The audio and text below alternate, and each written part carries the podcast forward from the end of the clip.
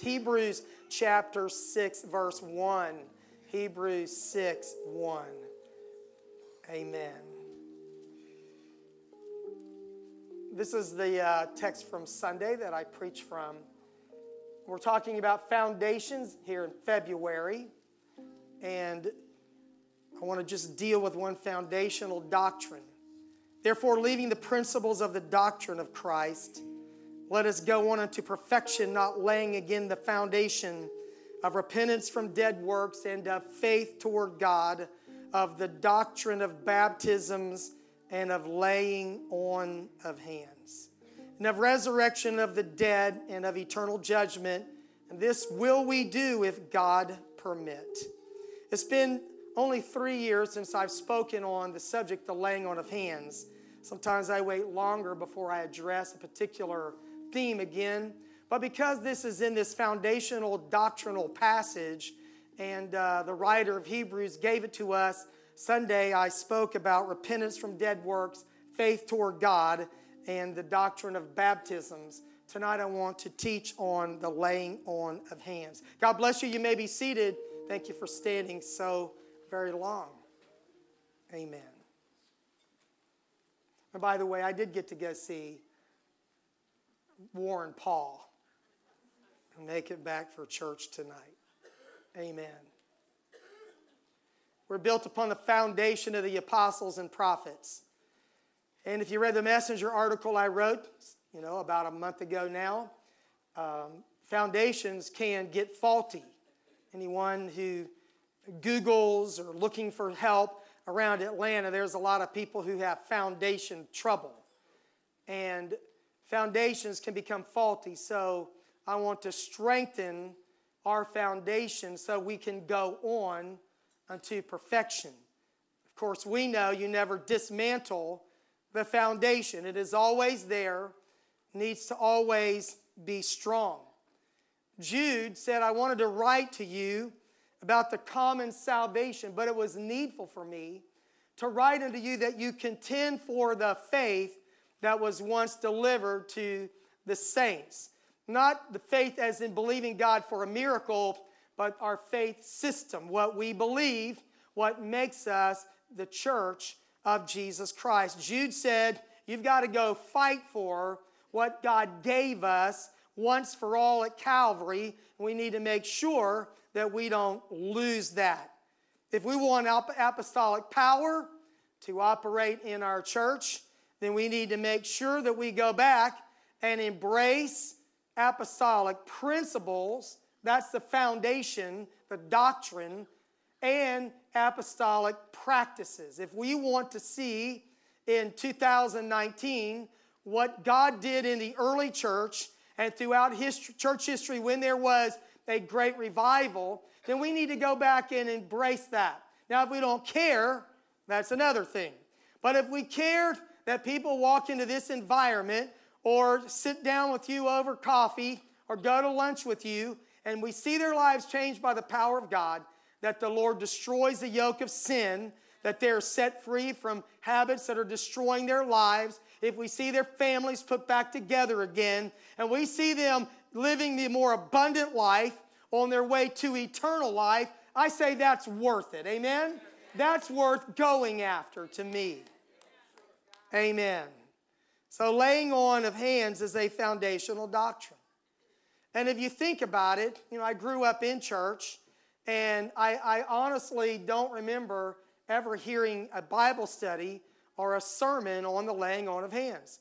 I saw it practiced my whole life, but I never heard anyone, you know, break it down. I have here several times through the years, but mostly in leadership settings and uh, altar counselors training and places like that not so much publicly in our church till maybe February 18th or so, 2015. In the scope of other doctrines, you would think, now why, why would the laying on of hands be in that foundation? And you put it right there with baptisms, you put it right there with eternal judgment and resurrection of the dead. Why laying on of hands? It almost seems, you know, it's not a lightweight doctrine, but you understand in comparison to repentance, baptisms, faith toward God, you may not feel like it merits being there, but the Bible put it there, and there are no accidental verses or words in the Bible. Every jot and tittle, amen, we believe in verbal plenary inspiration, that the very words of the Bible are God breathed. When we talk about the laying on of hands, we're not just talking about someone coming to the altar and needing healing and we lay hands on the sick. The Bible does teach that, right? Is there any sick among you? Let him call for the elders of the church. Let them anoint with them with oil, praying over them. The prayer of faith shall save the sick. The Lord shall raise them up. They've committed any sins, they will be forgiven them. We believe in praying for the sick. But there is more to the doctrine of laying on of hands than just that, but it does include that. This, this deals with authority, it deals with power, it deals with the, the impartation of what God has put in you to other people. And it was the vehicle that, Trent, that took this early church that they could go anywhere and tell anyone about Jesus Christ, and his power would be transferred to them by the Holy Ghost, by the preaching of the word, and often by the laying on of hands. Amen. Now, impartation, I don't like things that just become little cliche words and they're just used lightly. We need impartation. We do need impartation. But we don't need to talk you know, about it like we're throwing out nickels to the audience. You know, this is something very powerful, and you don't need to be like the seven sons of Sceva in the Bible. I may mention them later in my notes, who just took upon themselves to call over the name of Jesus like Paul did, as if Jesus was a magic word. Jesus is a powerful name. Amen. But it, it has residence inside of people who walk with him. The devil said to those seven sons of Sceva, Jesus I know, and Paul I know, but who are you? I don't think we have your name down in the hell's directory as being very powerful. That demon possessed man jumped all over them, beat them up, and they fled out of the house wounded and naked. So don't mess with the devil if you just want to play church, right? Amen. So, anyway, the name of Jesus is very powerful. And we do need impartation in the church. It is an apostolic principle, it was a practice, and it is a, is a conveyance of the power of God. Amen. So, we need this. I, you know, of, of things that happen in your life, and I want to just refer to a couple of experiences that I've shared before. When I was a teenager, about 16 years of age, I started really trying to walk with God and I was at a youth camp, and there was a friend of mine there who's, uh, I, I, need to leave this very generic. It, he'd been through a real crisis in his family. I didn't really know at that time. And he was praying, but he was pretty controlled. And I just went behind him in the old Florida campgrounds tabernacle where we had youth camp. And I just laid my hands on his back. I thought, you know, this guy really needs a touch from the Lord, and he's not really doing very much. And when I put my hands on his back, I just broke and started weeping. And I, I was thinking to myself, what in the world is going on? I wasn't feeling that. But when I put my hands on his back, I felt something coming out of him. And when I prayed for him, he broke down and started praying. So I thought, what is this that's going on with me? You know, laying my hands on this young man who's a friend. And uh, when I went to Bible college, I was a student leader, and the Lord began to deal with me about laying on of hands. And I started praying with people and seeing the Lord use me to minister to them. And it was kind of an astonishing thing because I didn't really understand the principles behind laying on of hands. Brother Billy Cole was teaching at the Bible college when I was a student. He came back and taught later. And I said, Brother Cole, explain to me laying on of hands. I want to know more about laying on of hands. He said, You know, I was praying with the missionary one time and he was interceding and there was nothing I could do for him. So I just laid my hands on him uh, and just prayed my strength into him. I thought, wow, that's interesting. And then uh, Bishop T.L. Craft, that I served for 10 years in various capacities, he told a story numerous times. This was one of those notable stories in the Jackson church. There was a young boy whose name was Jimbo Hood. and Jimbo was covered with warts. And I, I knew this kid, he was in my youth group later. And Brother Craft said, I knelt down by Jimbo and I pictured myself as a little boy covered in warts. And I just started praying for him with that kind of compassion. In that church, the history of that church has that as a notable miracle, as I recall, and this happened before I went there, that overnight, every one of those warts disappeared. He was completely healed, just like that. We believe in that. Everyone here believes in that. I learned in trying to understand this doctrine that faith works by love. It is not just you wanting to be big and bad for Jesus, seeing signs and wonders, watching devils flee, watching the dead raise and blinded eyes open. But the gifts of the Spirit, the power of God, they operate by love. The Bible said that Jesus was moved on compassion and he healed people. The two blind men of Matthew 20 cried out to him. They said, Have mercy on us. And the Bible said in Matthew 20, 34, Jesus had compassion on them and touched their eyes. So I believe that the laying on of hands, when it comes to miracles and healing, it operates by compassion, it operates by love, and there are other uses as we'll get into this along the way. Jesus actually laid hands on a leprous man, Mark chapter 1, and it would have been against the Jewish ceremonial law to touch a leper. But Jesus did, and the leprosy went out of him. All the defilement that was in that man could not defile the purity and holiness of Jesus, but the holiness and purity of Jesus drove the leprosy out of that man. Now, faith works by love, by compassion. But we also know in the power of prayer that God created prayer for us to communicate with Him. And we pray for daily needs. We pray for spiritual direction. We pray for spiritual breakthrough. We also believe in praying in the Spirit. Amen? Ephesians 6:18 talks about prayer and supplication in the Spirit, watching thereunto with all perseverance and supplication with all saints. And the reason I'm kind of covering this prayer, I'm going to get to the heart of what I want to say, but you cannot just mechanically operate supernatural giftings and truth. There has to be a faith, a spiritual depth in us if God is going to use us. So we need to be people of prayer who know how to pray in the Spirit and get in touch with God until we pray through, as the old timer said, and touch God. Paul said in Romans 7 that the Spirit knows, right? And the Spirit makes intercession with us for, with, for us with groanings that cannot be uttered. So sometimes we get in a place of prayer where we're not operating in understanding, human understanding, but we're operating by the power of the Holy Ghost.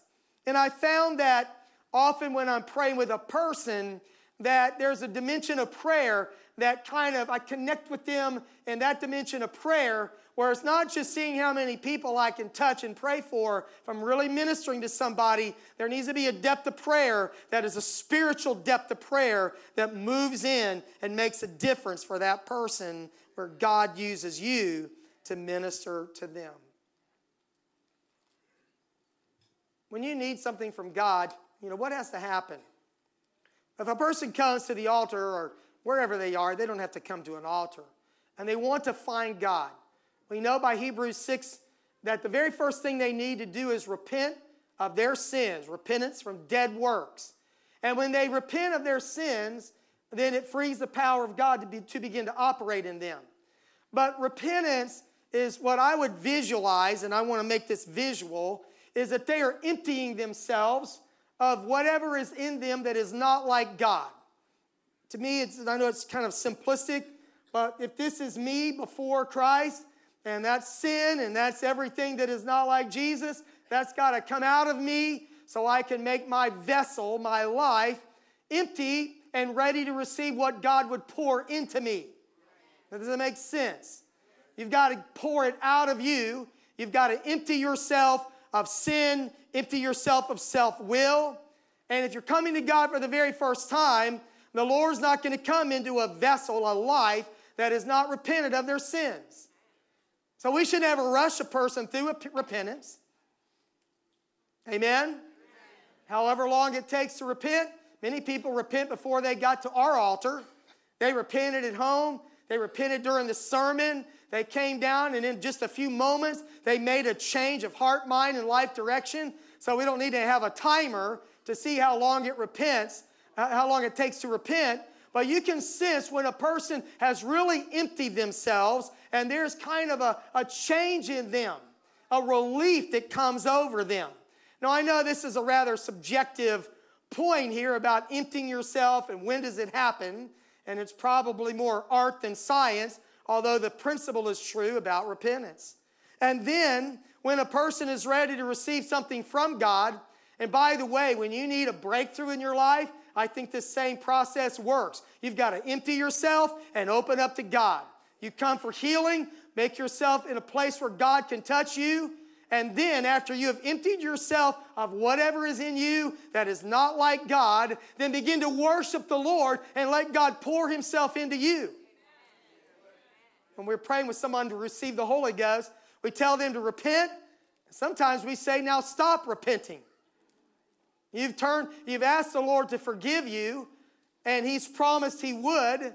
But if you stay in repentance mode, you're not going to receive the gift of the Holy Ghost because the, the Holy Ghost is a gift that is received by faith. And generally, people are worshiping God and thanking Him for the Holy Ghost when they receive the gift of the Holy Ghost. They go beyond the intellectual experience of prayer and they let the Spirit of God come over them. And sometimes phrases may come to their mind or to their mouth. And as they begin to boldly speak them out, the Spirit gives them the utterance, the ability to speak. That's why never ever, I know you know this, we don't ever teach anyone to speak in tongues. We don't tell them to say this certain phrase. I know hallelujah is a high word of praise, but I'm really not trying to get anybody to say hallelujah so fast that it turns into tongues. That is not the Holy Ghost. I mean, the Holy Ghost is speaking with other tongues, whether you were saying, Glory to God, I love you, Jesus, I give my life to you. But when you begin to open your heart to God, then the Lord will pour Himself into you. You, you prepare your heart for the Lord, and the Lord will come in. Amen. I love the Psalm, maybe 25. Lift up your head, O you heads, O you gates, and be ye lift up you everlasting doors, and the King of glory shall come in. It's a song of procession. They're making their way to worship God, and they see the gates of the city, and they look too small for a God this big. So they say, Lift up your heads, O you gates, and be ye lift up you everlasting doors, and the King of glory shall come in. I believe with all my heart that if we personally and we as a church corporately, if we will prepare our hearts for the Lord, if we'll get the foundation right, if we'll make room for God in our hearts and lives, then He will come in, the King of glory. The King of glory will come in. Amen. So, the reason I'm saying that if I understand what needs to happen, that it's a transaction between a person and God, and I know that they need to empty themselves and they need to let God fill them up or they need to receive something from the Lord, then I want to cooperate with that process. That's why we say often that you need to meet them at the point of their need, begin where they are. And, and unless it's somebody's really breaking through, I may stop and ask them, you know, is there something I can pray with you about? And pray with them about that. You need to let them have an opportunity to empty themselves. And then when you sense that spiritually that, that glass is kind of empty and you see that relief and that change, then you can begin to encourage them to receive what God has for them. Whether it is a sinner needing salvation or a saint needing a renewing of the Holy Ghost or a healing. And I want to show you how I believe that the laying on of hands is, a, is something God uses to help but the laying on of hands is even bigger, a lot bigger than even that particular usage of the laying on of hands. Uh, when Brother uh, Herring was here preaching on January 20th, he was preaching about special miracles, you know, and we anointed cloths and sent them with people, and it was an amazing day. But uh, he mentioned Acts 19, 11, and 12, and God wrought special miracles by the hands of Paul, so that from his body were brought unto the, the sick handkerchiefs or aprons, and the diseases departed from them, and the evil spirits went out of them. Now, Jesus said, if you say to this sycamore tree or this mountain, the sycamore tree, be plucked up by the roots and cast into the sea. So you're going to speak by faith something that needs to get away from where it is and go somewhere else. If you have faith and you say to this mountain, be thou removed and cast to the sea, and not doubt in your heart. So Jesus practiced this idea of prayer that you speak to something, that it leaves where it is and it goes somewhere else. The demons in the man called Legion said, Don't send us into the pit. Would you send us into the pigs? If we're going out of Him, we've got to go somewhere. So would you let us go there? And Jesus sent them into the swine. They ran over the cliff and drowned themselves. A couple thousand pigs. That was a lot of devils in a man. So I've been thinking about this because I, I have a frame of reference that if diseases departed from them, those diseases are in people, right? And I don't believe there's, it could be spiritual, but I'm not referring to that right now. There could be a spirit of affliction in the Bible. There were people that had a devil in them and it manifested itself with sickness. I'm not talking about that right now. But sickness is in our body. And the Bible said that these special miracles were done by Paul. I'm helping us tonight. Uh, by the way, uh, another night, we'll talk about Christians at work, balancing your checkbook, submitting to your husband, loving your wife. But tonight, I want to arm you and equip you to be powerful for God. I want to. Want to try to help you understand how God works so that you can cooperate with what He does. The more you understand what's going on with a person and what God has in mind, the more you can be a part of that. And this, by the way, is not for just, you know, reverends or special people. Jesus said, believers will lay hands on the sick and they shall recover. Get ahead of myself a little bit on that. Diseases departed from them. There was a disease in them, but when they were prayed for, the disease departed from them. So when I believe, you know, sometimes if I'm praying for cancer, and I, am not the miracle worker, Jesus is, but I see it like that that fig tree that Jesus cursed, or the sycamore tree he talked about, that you curse it. Something that's foreign in your body that doesn't need to be there, and we want to pray that it would die, that the cancer would die. Amen? And that it would go out from them. I'm reading again Acts 19 12. The diseases departed from them, and the evil spirits went out of them. There were people that were demon possessed, and they were delivered by the power of God. Amen. We want to see people empty themselves of their sins. We want to see people that may have weights and the sin that does so easily beset that are called apostolic people. We want to empty ourselves of everything that is not like Jesus Christ so he can fill us up with everything that is like him. Amen? We want to see it happen in us. Now, let's talk about this doctrine. Uh, media has Hebrews 6 1 through 3, but I want you to just go to verse 2. I just want you to see the phrase to know that it is a doctrine of laying on of hands and that I need to get on with my message tonight. A doctrine is a fundamental teaching. This is a foundational teaching.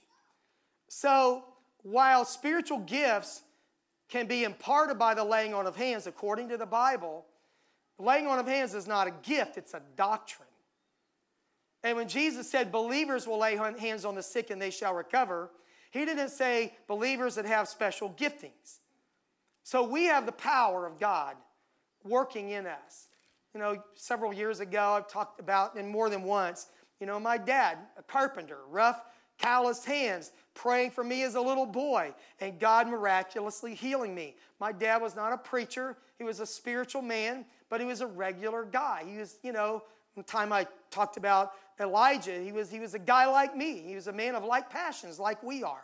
He wasn't, you know, just some supernatural, he was super powerful, right? But the Bible calls him a man of like passions. He's just a person. And every man of God is a man of God. Every woman of God, woman of the Spirit, is still a woman, a human being that God chooses to use. Amen. So we don't need to look at the laying on of hands as if it's for some, you know, narrow group in the church, some super spiritual, you know, elite, like, you know, this is not the Army Rangers gift. This is the foot soldier's gift. This is not for just the Navy SEALs. This is for everybody who's enlisted in the Lord's army. And it shouldn't be it shouldn't be something we don't understand. So let's go back and understand a little bit of how it was used in the Bible and how it can be used by us in the church. Leviticus 16 and 20.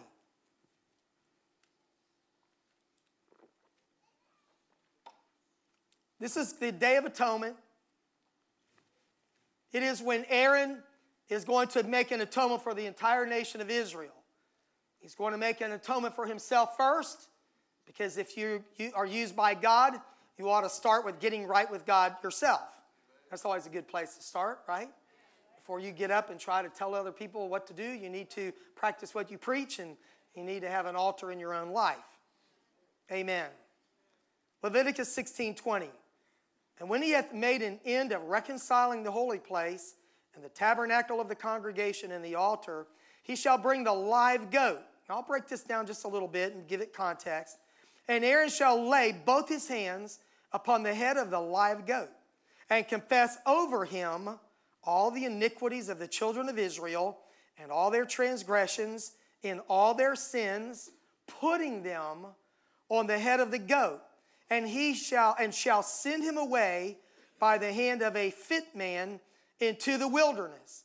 And the goat shall bear upon him all their iniquities into a land not inhabited, and he shall let go the goat in the wilderness.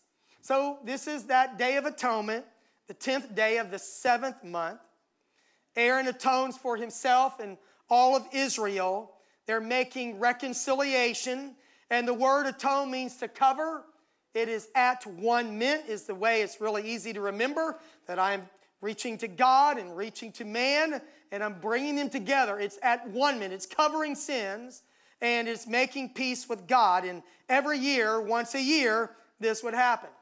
And the part of this ceremony that I want you to kind of see is there were two goats.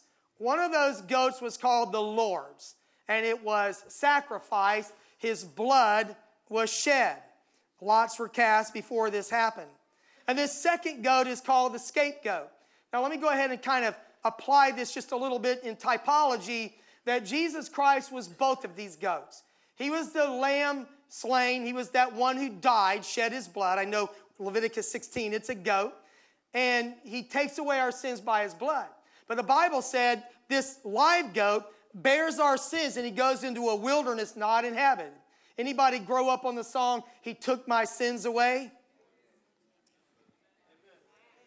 There's a goat sacrificed, and there's a goat that bears the sins of Israel into a land not inhabited. He takes them, the Bible said he removes our sins as far as the east is from the west. He's buried them in the depths of the sea, he's put them behind his back.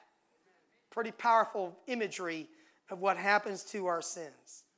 So, this scapegoat is the one that I want to focus on today. Because the Bible said in verse 21, Leviticus 16 21, Aaron's going to lay both his hands on the head of this goat.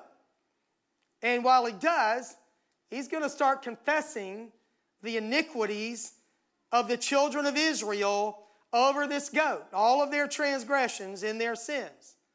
So he's going to put them symbolically and spiritually, not literally, would crush the poor little guy, you know. He's going to put them on the head of the goat. So I want you to understand this first thing that happens with this goat is when he lays his hands on the goat, that that goat symbolically becomes Israel.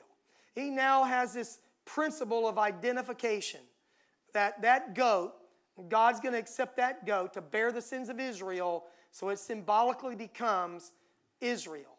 So there is identification.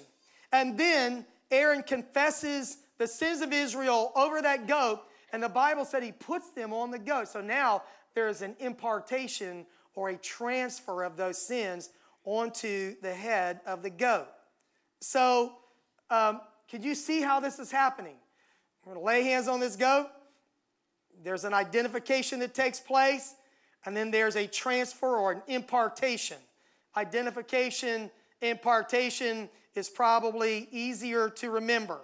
And then that goat is led away by the hand of a fit man, somebody strong enough, out into the middle of nowhere, and he is let go to wander around and never come back again. And he's going to bear all the sins of Israel on his head. So when you look back to this original story of the laying on of hands, of how there is this identification and impartation, I believe, and I'll give you some other scriptures of other uses for the laying on of hands, but while I'm here, let me just talk about this that when, when you pray for people, I think what happened when I was 16 years old and I laid my hands on the back of a young man named Mike. I didn't tell you his name earlier, the story, and I'll just leave it like that. That I felt, I think that I identified with whatever was going on in his life, and I found out later what it was, and it was, it was horrific. Not that he had done, but something that had happened in his family, and it was a tragedy. And I said something. I wasn't there with a little card that said, put your hands on his back and identification. I didn't have any idea about any of this. But I felt that before. I felt that since then. When I pray for someone. And at this point, when you're praying for a person, you're not taking authority over them. You're just trying to connect with what's going on in their life. This might not happen every time you pray with a person, but for Israel, they identified. And then, remember I told you how there's this emptying? You know? And I think when I'm praying with a person, and again, I'm not going to go, I can prove these principles, how this all happens in real life when you're praying with someone. You know, I don't know that I want to go to a court of law and try to argue the glass of water, you know, with anyone or how I feel when I'm praying with someone. But I feel like I'm identifying with this pouring out, this emptying process. And I'm feeling compassionate toward whatever's going on in their life. You know, we live in a really broken world. There's a lot of people that are hurting deeply. And when we pray for them, I believe the Lord can give us compassion to feel what they feel. We may not know the details, we may not have all the information, and we don't need it. And probably most of the time we shouldn't ask. But I believe that's what happens. And then when there's prayer and they kind of empty themselves and you feel that relief on them, then I begin to feel faith. And I start encouraging them to allow the Lord to minister to them. And, and I begin to pray words of faith. And, and then I may lay my hands on their head. And nowadays, most of the time, I ask for permission. If it's a, somebody in the church and we have you come up for prayer. It's implied, right? You know, we're apostolic. We understand the laying on of hands. But when it's a person that doesn't know us, you know, I usually ask for permission. Is it all right if I lay my hands on your head? When I lay my hand on their head, I don't think it's just a point of contact. I understand human touch and how powerful that is. That's not what I'm talking about here. It is a point of faith, but it's more than just a point of faith. It is a process that God ordained in His Word that when we lay hands on people, that God will use the laying on of hands and the power of the name of Jesus to impart into them something very powerful and life changing. It may be the Holy Ghost, it may be healing, it may be deliverance, but I believe God uses us in that process to identify with that human emptying and to impart with that spiritual transfer into their lives. The laying on of hands. It is a doctrine of the New Testament, and the writer of Hebrews said it is a foundational doctrine. It fits right there with repentance, faith, baptisms, resurrection of the dead and eternal judgment, stuck right in the middle of that. And think about, just think about this for a moment. How little is this talked about in the church world? How little is it understood and how little is it practiced? But if we're going to build on the foundation, we've got to understand that foundation and we've got to cooperate with how God works in the lives of people. So now let me take you from that specific example of praying for people, you know, for whatever that may be. And I just want to quickly walk you through, and I don't have time to give you all the references, but I just want to tell you how laying on of hands was used in the Old Testament and the New Testament. In the Old Testament, for blessing Isaac to Jacob and Esau. Jacob blessed Joseph's sons. He laid his hands on them. Remember, he crossed his hands? He knew what he was doing. Joseph said, Wait, wait, wait, wait, wait. That's not the older. He said, Yeah, I know. That's pretty awesome story, by the way. Anyway, it was used in praying over a sacrifice. Uh, when an ordinary Israelite would, or, would pray or offer a sacrifice, Leviticus 1 and 4, in Leviticus 3, Leviticus uh, several verses there, Leviticus 4, Numbers 8 and 12, when they were offering of sacrifices, they would lay their hands on those sacrifices. This is, this is the sacrifice that I am bringing. And I am now, you know, asking God to let this sacrifice that I am giving to Him be a substitute for me. I'm identifying with that. I mentioned atoning, which is the Leviticus 16, and I would encourage you to go back and read Leviticus 16 and read Aaron laying his head, hands on the goat and putting those sins on the goat and the goat taking those sins away. In the Bible, in the Old Testament, laying on of hands was used for ordaining. The Israelites, and I just listened to this today, um, listening to my Bible, where the Israelites laid their hands upon the Levites, ordaining them into ministry. So this wasn't like a top down laying on of hands. This was a submitted laying on of hands that we're going to allow these Levites to represent us to God. In Numbers 27, Moses ordained Joshua as leadership. And I want to show you this verse, Numbers 27 18. And the Lord said unto Moses, Take thee Joshua the son of Nun, a man in whom is the Spirit, and lay thine hand upon him. So this we see later in the New Testament when Paul lays his hand on Timothy, putting him in the ministry, right? But here's Moses, and this is a generational transfer from Moses to Joshua. It is the outgoing leader. He will die, and he's praying over his predecessor, his successor, rather, not his predecessor, that would be Moses. His successor, lay thine hand upon him and set it before Eleazar the priest and before all the congregation and give a charge in their sight, and thou shalt put some of thine honor upon him. Now, I know this is like, how does that happen? I don't know. I don't write the Bible, I just preach it. He says, Moses, when you lay your hand on Joshua, because there's not going to be anybody like Moses ever, ever, till Jesus, right? And the Bible says that. But he puts his hands on Joshua and some of the honor of Moses passes into Joshua. That all the congregation of the children of Israel may be obedient.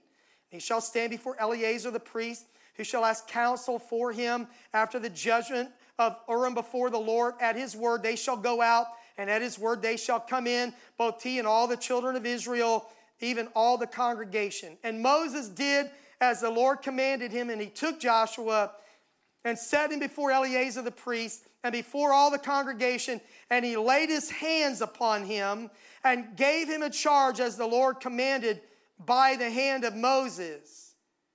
Later, in Deuteronomy 34 and 9, I just want to show you the effect of it. So we're jumping ahead. Deuteronomy 34 9. And Joshua the son of Nun was full of the spirit of wisdom, for Moses had laid his hands upon him.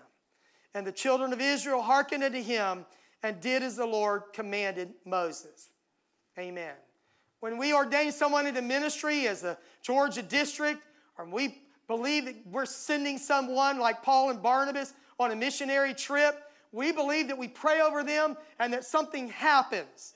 It is not symbolic, it is spiritual. When you lay hands on people, and I know you're thinking lay hands on no man suddenly, we'll get to that because that's important, but it's really not about praying for the sick, really. In the Old Testament, they prayed for someone to kind of solemnize a testimony before they were stoned to death to verify that there was sin there. In the New Testament, laying on of hands was used for ordaining Timothy into the presbytery. Paul said, Neglect not the gift that is in thee, which was given thee by prophecy with the laying on of the hands of the presbytery. 1 Timothy 4:14 if you're taking notes. I'm sorry I don't have that on the screen. 1 Timothy 4:14. Here's this young guy Timothy. His father's a Greek, his mother's a Jewess. His grandmother Lois, his mother Eunice are prayerful ladies. Timothy, young Timothy, is going to go into the ministry. We don't know when it happened. We don't have that story. But Paul said the elders, the presbytery, laid their hands on you, and when they did, something happened in you. Amen. Paul later told Timothy in 2 Timothy 1 and 6, Wherefore I put thee in remembrance that thou stir up the gift of God, which is in thee by the putting on of my hands. Paul said, I laid my hands on you, and when I did, something happened. Now, back in the days before I was born, believe it or not, there's what was called the latter rain. Some people mock it, calling it the latter splatter.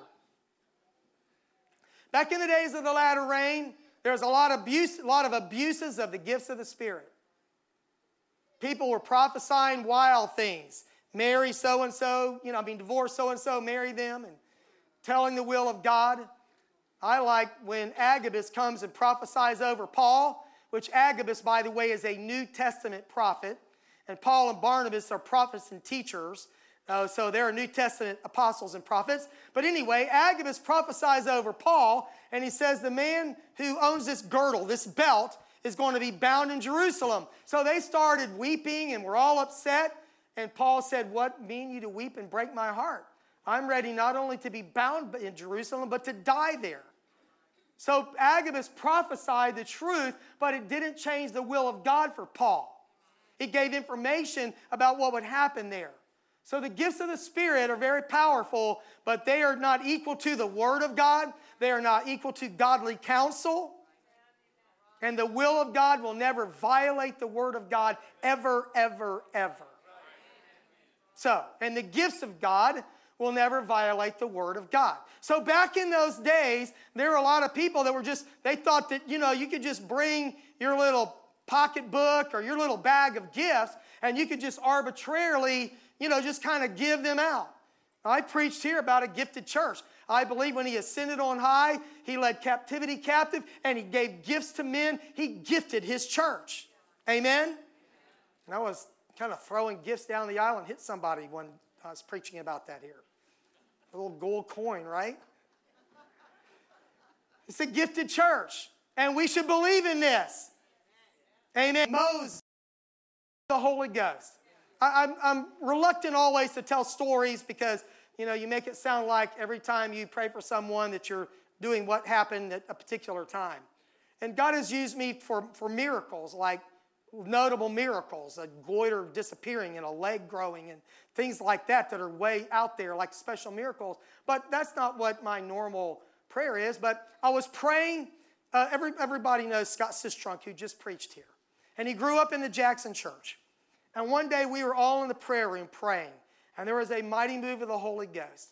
And I went over, he's a young man, you know, maybe seven years old, younger than me or eight, and uh, was a junior higher than he grew up, and I was not his youth pastor at that time. David Reaver was his youth pastor.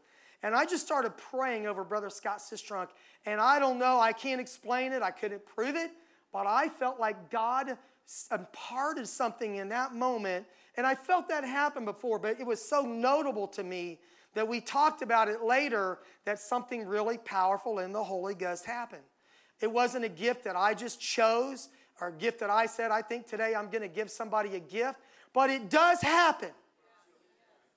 And we should believe it, and we should understand that it is not a peripheral gift, it is a fundamental doctrine And we should ask God to use us.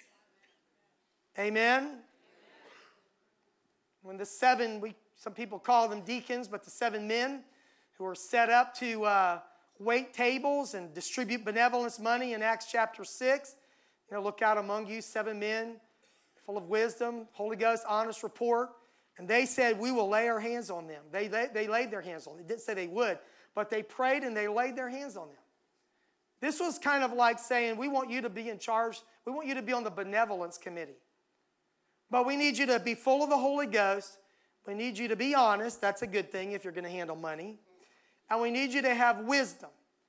But after you meet these qualifications, and the congregation has kind of said, Here's these seven men, bring them to the apostles. The apostles said, Now we're going to lay our hands on them and we're going to delegate spiritual authority to them to do this job.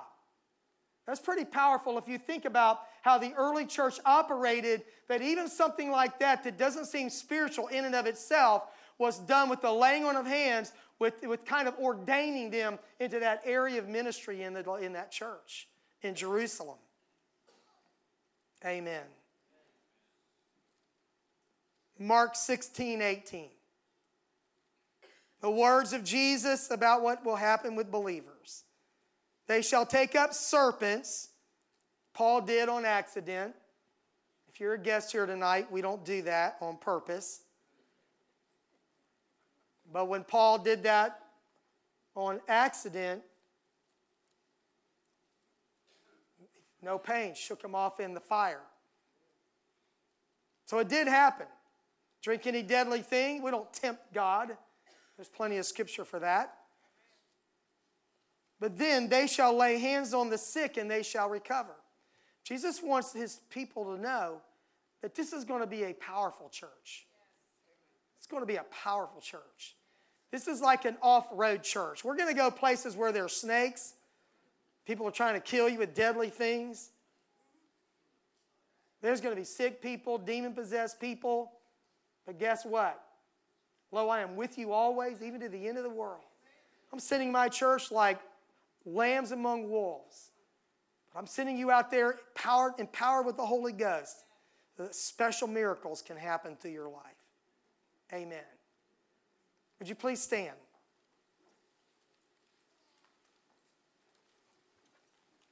In the book of Acts, there are examples of people being prayed for to receive the gift of the Holy Ghost.